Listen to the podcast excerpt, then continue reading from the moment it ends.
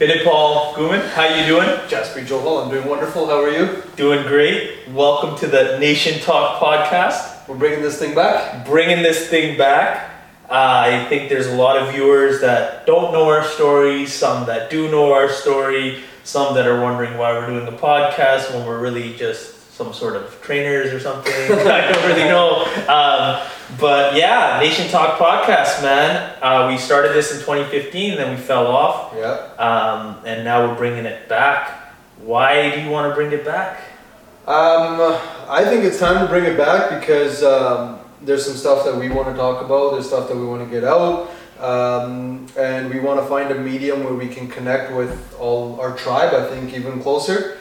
And um, I think that there's stuff out there that would resonate with people. And uh, I mean, starting with our story because we're full of ourselves. Um, Now, most people would say that the podcast space is so saturated, so many podcasts. Why are you just going to add another podcast to the list? And you think anybody would even listen? Um, deep down inside, I don't think anyone will. No, I'm just playing. um, I don't think. I think what's different about us is that we are not trying to be one of these big podcast hosts. I think we're trying to just find other ways to connect with our tribe and uh, bring uh, just stuff that's on our mind. Just shoot the shit and just you know do what we do in terms of like when we're hanging out. Been hanging out for so long, and there's so many times we've had conversations like, "Yo, that'd be fucking dope if that was on camera and we could share that with other people." So I think the main um, goal here is to just let people in on a conversation between two best friends, business partners, and comrades fighting the same battle. I agree. I agree. I think there's a lot that we can discuss in terms of. Uh, there's entrepreneurs out there, young guys probably trying to start something, and they probably need this as some form of motivation, or it will educate them. Now, the next topic I want to move to is our story. We've told this many times. I mean, it's probably been in some article here, and then we get put onto a show, and then everybody's always asking, "What's your bio? What's your bio?" And I find that every time it's always kind of changing. Yeah. So Yeah. one more time to start off the new Nation Talk podcast in 2021. How did this start? well, to reference our old video, it started with two words. yeah, there you go. Um, hella young, years probably 2010, and um, I'm a couple years into working at the bank. You're probably year two, year Yeah, three. something like that. um, in university and um, just a bunch of kids with their soul on fire, super ADD'd out, which we still are. Um, so we would be starting a bunch of different things at once, and uh, you know, we always had a creative side to us. We always knew that deep down inside. I think now, looking in hindsight, that you know we weren't going to work for someone. I think less that we weren't going to work for someone, more that we were going to create something. Right, And I think that was very innate in us. right. And um, we were fucking fitness junkies. Like we were gym rats. Right. Since we f- we met in, In a weight room. room, Yeah, right? right. So, but the crazy part about that, the fact that we were, we met in a weight room, we had ADHD, we knew we wanted to create something, but it was nowhere on the radar where we were going to become personal trainer, or we were going to open up a fitness facility, or we were going to revolutionize the way you do rehab, Yeah. or what kinesiology. It was not even on the radar. No. So I like to say something all the time that what you seeking, what you're seeking is out there seeking you. The only thing in the middle is time. Right. I remember even doing a project when I was 13, grade seven, um, fresh out of Khalsa school, going into like a, a, a, integrated, you know, um, uh, elementary school. First time in a class with white people and having a white teacher is super trippy. And um, they're like, well, you know, like a career project. And for some reason, I couldn't even tell you why. I wrote it about being a personal trainer. And um, so those that that what we were seeking finally was seeking us, and it met at a crossroads. And um, I decided to get certified. And uh, So you got certified. You were working at the bank. At the bank at the same So time. you're at the bank. You think you're account manager or something. account manager doing and mortgages and stuff. You're trying to figure out what to do. BCRPA comes through, yeah, and you said, "I'm gonna go get certified." So you go, you get certified. I'm still in, I think, year two or going into year three of kinesiology. mhm. Same thing with me, not quite. I didn't really know where I was gonna end up. I just knew I was at, I was in school. yeah. You were focused on I was in the rough subject of kinesiology, and then uh, I remember you started getting some clients. You had a client, first client in Vancouver, and you would train that client at John Yeah. Oliver outside Yeah, that's right. for like 20 bucks or something. I remember 20, we 30 would- bucks. We, we I, I like purposely lined up her sessions from when you would I know you would have a break Yeah. because like what what was that John Oliver we were training her at so that's John like Oliver Secondary School like, on uh, Fraser? Street and 41st. like a kilometer from your house so Yeah. I mean she was back then paying what 15 bucks a session? And I remember um, I drive out there and one vivid session I remember I'm like um, posted up at the park and I have all my equipment out and I see like the back then with the hardest part being mobile um, was that finding a good location where you're not going to have too many other people. And it's not going to be like you can still kind of run a good uh, good physical session for them and they, they'll get a good break sweat sweat break up but you don't got kids running around and, and mad, random like soccer games starting in the middle of your session and stuff. So I found this random patch and uh, it was a little rainy that day but she was a trooper. She used to come out no matter what. And uh, I set up the mat and everything and I'm looking around. I'm like this is a lot of dog shit. What kind of fucking park is this, right? Like Vancouver's gonna step it up. So I start running the sessions. We're just running like you know jogging laps around, and uh, someone shows up with their dog and just lets the dog off the leash. And I'm thinking like, yo, I'm gonna lose my shit. Like this is a fucking public park. You can't just let your dog go. Then a second person shows up. They let their dog out too. Lo and behold, I'm in the middle of a fucking dog park running a session. Matt is covered in dog shit, but that was the first time I learned to improvise. Right, You have to be quick on your feet. right, I had to be smooth and not look like a fucking idiot because my Yeah. ego would have been damaged right. if I admitted that, hey, we're in the middle of a fucking dog park. Nav's from the area. I'm sure she knew this is a fucking. that she was courteous. She didn't want to like. You know, Yeah. She knew. Thing about Nav was, and the early supporters were like, they would give us a mile. They would. They would say like, hey, it's kind of well, I'm fucking training outside in the snow and the rain, but they were like, no, we gotta support these young brown guys, and we gotta make sure that like you know we're, we're here for them. And if it wasn't for that initial support that they gave, we would not be here today. No, I agree, hundred percent, hundred percent. And so now you figured out the dog park thing, and you, now you're at John Oliver Park. You start getting more clients. You're Yeah. training people at other various parks. Um, I think we joined forces with a couple of our friends. Yeah. Pradeep Bains, Andy Singh, so Yeah. that they were doing some soccer training and things like that. And we were just literally a bunch of guys trying to figure out, had no idea, but we knew roughly the area that we wanted to be in. And then so things start moving. We all have our own mobile sort of businesses that we're running. I'm doing uh, training in Vancouver. You're doing training out in Surrey, and then Pradeep and Andy are doing their thing. And then then it's Pradeep, I, you, and that's 2013, I think. And now it's the three of us doing mobile, and then we're getting ready to go to the next step, and that was setting up your But I think that was that was also yeah. At the same time, you had already set up the The garage. right? So you had like your crazy schedules that you would get into. Like let's let's touch base on like okay, so you graduate university, you have to break to your parents that hey, I'm not gonna go, you know, uh, work at a clinic and follow the same route. Yeah. What was it in you that was like, okay, I'm not gonna take this traditional route that everyone else takes to go to the clinic I think what happened was is I was sitting in a high performance strength and conditioning class with Carmen Blott, and she was the professor, and she explained this uh, movement patterning and way of programming exercise, and it was meant for athletes, high performance athletes. So this is for you know university students and so forth. But I had a light bulb go off in my mind because I said we can use this and do it with Gen Pop, Mhm. and also we don't need much equipment. Mhm. And being mobile, you can't have much equipment. So I knew that that was going to work perfectly. And ever since that day, I knew that there was something. We had something and that we could create something. So that's why I didn't want to work for somebody. Um, and then when I graduated, the first last semester, I had a couple of contracts. Yeah. I, had, I was training people outside of John Henderson Elementary School. I was working for my cousin Sandeep.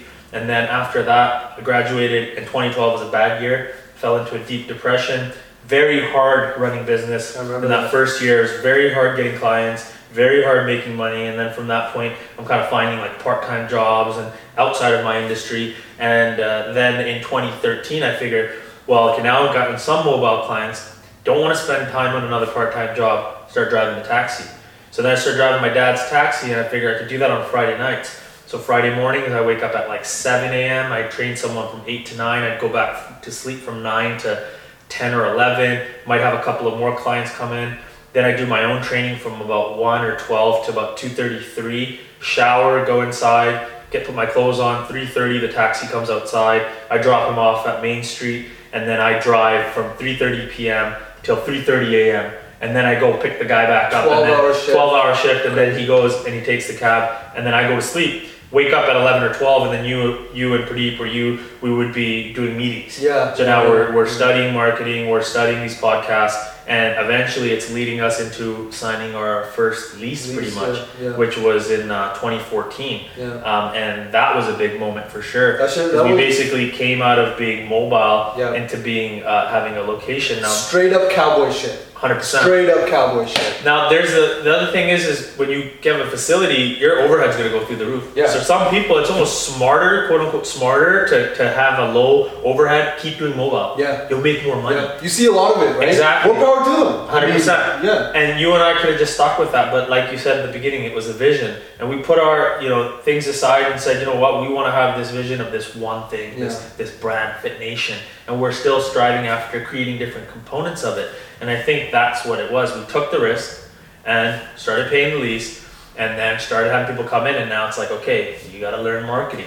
Yeah. I gotta think, get I all think that. a very important part that you touched on was like financially, we weren't trying to get rich doing this. Yeah, It was an in, an innate fire inside of us. Is this fire where it was just like, no, it's not a question of if it's gonna happen. It's when I'm doing this, regardless of any um, you know fallback we had from our parents or people around us, or just normal chatter you hear from like these quote unquote older figures in our community that we would look up to, and they would stuff like you know like you can't come on, you can't support yourself doing this, and and along the way that now looking back at it, like I mean back then that shit fucking hurt. But now looking back at it, that shit was fuel. 100%. Right? It was like, hold on, you're gonna tell this young brown kid with a soul on fire that you can't do something? Of course they're gonna do it, right? hundred percent. I agree. Um, so yeah, we got into the cowboy shit. Um, uh, leased a facility, didn't know our head from our ass. I remember the realtor telling us one of the first things you guys want to do in here is paint the roof, and we're like, oh wow, that's a great idea. And we never painted the fucking roof. Like, let's talk about getting squat racks, mapping this place out. 100%. Where are the squat racks go? What the what? Yeah. Like, what's gonna happen here? But you know, one thing that I, I gotta give you kudos for is sometimes I get wild in my shit and I get caught up and I'm like, yo, there's just too much to do. I'm, I fucking can't do it. And you, it's like a reoccurring theme in my life that comes from you. It's simplify. Yeah. Simple. That's simple. What's the first step? What's the first step? What's the first step? Yeah. And that little first steps put out, put together, you know, our 2,000 square foot facility when we first started off, Unit 111, which will always have a special spot in both of our hearts you know, and so we yeah figured it out. Basically Dealt ran that. city. That's yeah, it. we ran that for about four years, and then we. No, but let's be honest, out- we outgrew that. Yeah, we outgrew like that. two, three years into And it. then in 2014, we realized, hey, wait a minute, there's this thing called ICBC Active Rehab. We had no idea that this thing even existed. So we start doing that, and I start putting my focus into rehab, get out of the strength training part of it, because you guys got that, I'll, Yeah. I'll do the kinese thing, and that grew. And we were in, uh, we had a table in the corner of a facility, and we're doing active rehab, and then it went from being, you know, 5% of the monthly business to 40% Yeah, of the yeah, monthly yeah, business. yeah, and yeah. and so when that grew, I was like, okay, it's time for some changes. And I feel like we kind of went stagnant. The company went stagnant a little bit sure. towards 2018. Well, the thing was, we were at a we were at a very interesting time. You know, we had outgrown our facility, so we almost had to cap how many new clients we could put in. And when you put like a lot of people don't understand, like yeah, turning the tap on and turning the tap off is cool. That turn on, that tap turns off for too long, the pipes freeze. Yeah. You become stagnant. It's still water. Yeah. You can't strive in still still water, right? Yeah. And I think you're downplaying a little bit what you did in the kinesiology game. You literally revolutionized what it means to be a kinesiologist. They are notoriously known, outside looking in, as helpers of the phys- physiotherapist, helpers Right. of, of the clinic, and Yeah. they're Assistants, glorified- essentially. assistants, they're, they're glorified trainers Right. and you took it. Kudos to all of your in-depth research, finding what works, what doesn't work, understanding your ignorances of what we did wrong, what we did right, Yeah. and becoming the low back specialist in Surrey. As far as I'm concerned, I mean, I've been a product of your system. I've literally had what many would consider a life-altering injury this year. We followed the system, and I'm back to snowboarding. Ran a marathon, a half a marathon after all of that. So you literally revolutionized and gave kinesiologists a viable career, not just a stopping point of becoming a physio and all that stuff. It's a viable career done correctly. Thank you. So Yeah. um, don't fuck fucking downplay Yeah, no, that so that started working well for us, and you know we we we started growing in that sense, and then we kind of changed the direction of the company really in uh, October of 2018. Uh, Pradeep Bains left the company, and we decided that you know we want to go a bit more on this rehab edge Yeah, slash strength yeah. training. And about four weeks after that, another opportunity comes through. It's time to lease the new space, and Yeah. now we expand into two Yeah, Uh, double our square double footage. our square footage side by side, uh, full room for a kinesiology room, and then once again everything gets started all over again. Now, yeah. now it's time to take on further risk, and now we got double, and we're paying more rent, and we're trying to grow our team, and you know getting more with athlete development. Definitely. We're trying to you know You have a nutrition nutritionist like, in, in house. It's like, but like, what was really cool about that transition from Unit One One One to our new double double units um, was that during this build out, we were walking over our you know day one clients or day one tribe members and saying, hey man, like. What's your input? And we got their input on it. We got to see what they would like to see, and uh, we got a lot of help with like the color scheme. Yeah. It was like, listen, we had black walls. Like Yeah. a small facility. It looked Yeah. dark, and someone was just like, "Yo, go with white. Keep it simple." And like the, to make it a part, like this is literally a labor of love from our tribe, right. right? We cannot take a lot of credit for this. This was literally made available to us because of our tribe, and they were more involved with this one. That's why this one feels different. The vibe is 100%. completely different as soon as you get in here. So in the last what was that 15 minutes or so, we pretty much went from beginning Yeah, of the mobile and took it to where we are at now, Yeah. present, yeah. um, with various factions in, in the organization, um, and we continue to grow. So I think, uh, with that said, uh, we look forward to further episodes. Definitely. and, So uh, going on further episodes, um, what can people expect from us? What can people expect from this medium? I think uh, what they can expect is talking about certain discussions or topics that are being talked about in our community. Mhm. Sometimes they're just talked about behind closed doors. Mm-hmm. So giving people, uh, you know, some of our opinions, if you want to call it that, or just ta- discussing things going on. We'll be uh, talking about entrepreneurship, obviously. So if you're a young entrepreneur that needs some help or uh, want to know what books to read and so forth, we'll be talking about that. Current events, movies. we might have some guests on. Definitely. Injury rehab. We're gonna get super deep in our personal lives. Exactly. So time to kind of be very transparent and talk Definitely. about some. Uh, some things that we might not want to talk Yeah, about, yeah, we a lot of people will because it's time to be extremely transparent. Yeah. Someone's gonna do it. All right, I brother. agree. On that, we're gonna check this out and we're gonna get geared up for the next one. Peace, brother.